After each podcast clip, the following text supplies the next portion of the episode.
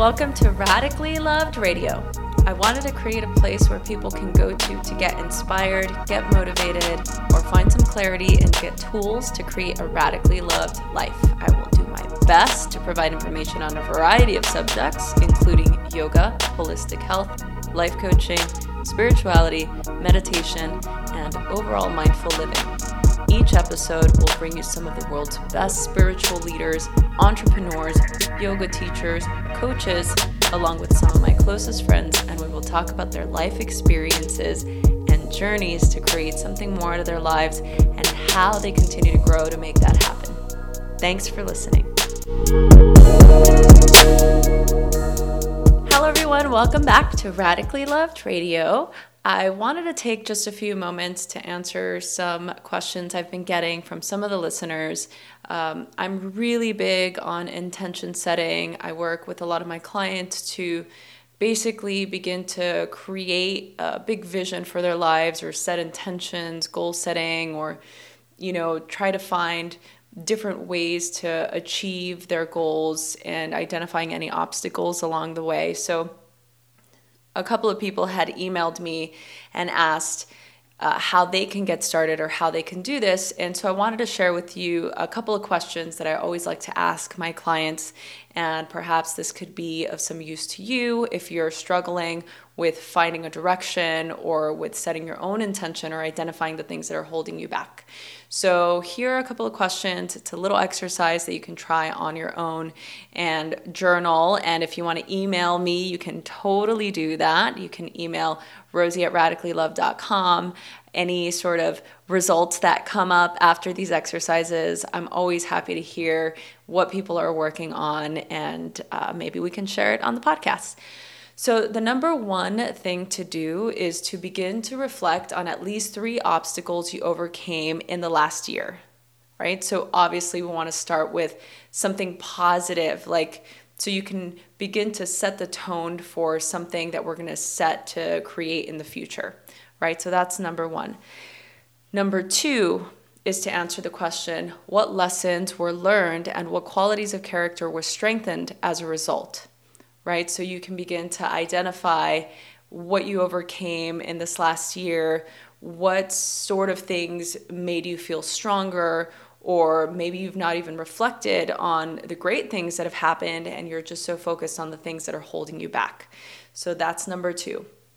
Number three is to reflect on up to three challenges you're currently working on that you feel are standing in the way of you reaching your highest goals or your intentions right? So, depending on where you are, a lot of the times it could be, for example, I'm working with a client right now who's struggling with her current job, right? So, maybe that's one of your challenges that you feel is standing in the way of you achieving you know your dream of becoming an entrepreneur or even becoming a coach or becoming a teacher or starting a cooking blog, you know, whatever it may be, just identify at least three different things that are standing in your way.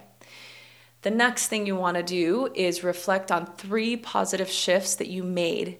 So, this is not the same as the obstacles, right? These are three positive shifts. So, it could be, you know, you shifted your perspective towards your boss, or you started to become aware of any sort of judginess or negative sort of energy that you're putting out because you're dissatisfied at work or you're unsatisfied with your current relationship. So just begin to identify any positive shifts that you've made in the last year.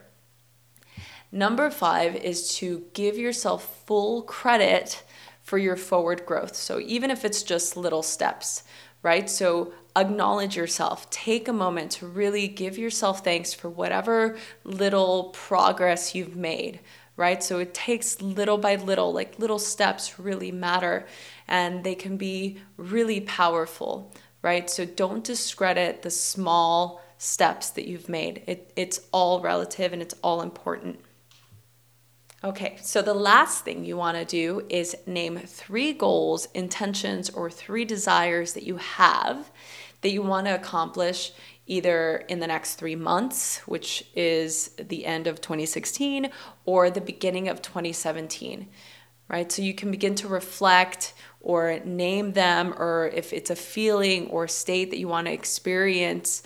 Uh, what is it that you want to bring out? What do you want to begin to create? And really allow yourself to feel each outcome in your body, right? So, this is the first step to really embodying a declaration that you make, right? It could be as big as you want, or it could be as small as you want. You know, maybe the intention is just waking up early to go for a run or adding an extra five minutes to your meditation practice, or maybe it's just creating a meditation practice, right? So, whatever it is, three goals that you want to begin to work towards or accomplish for the next year or for the rest of this year. So, work on that. Let me know how it goes and hopefully I can help you in creating them and you will be really excited because it's going to make your life so much better. And don't forget to share with me so you can either uh, follow me on Instagram at Rosie Acosta or on Twitter, or you can email me. And I look forward to hearing all of your responses. Hey everyone, for more information, visit www.radicallyloved.com. You can follow me on Instagram at Rosie Acosta and on Twitter at Rosie Acosta. If you have any questions, email info at radicallyloved.com. Thanks for listening.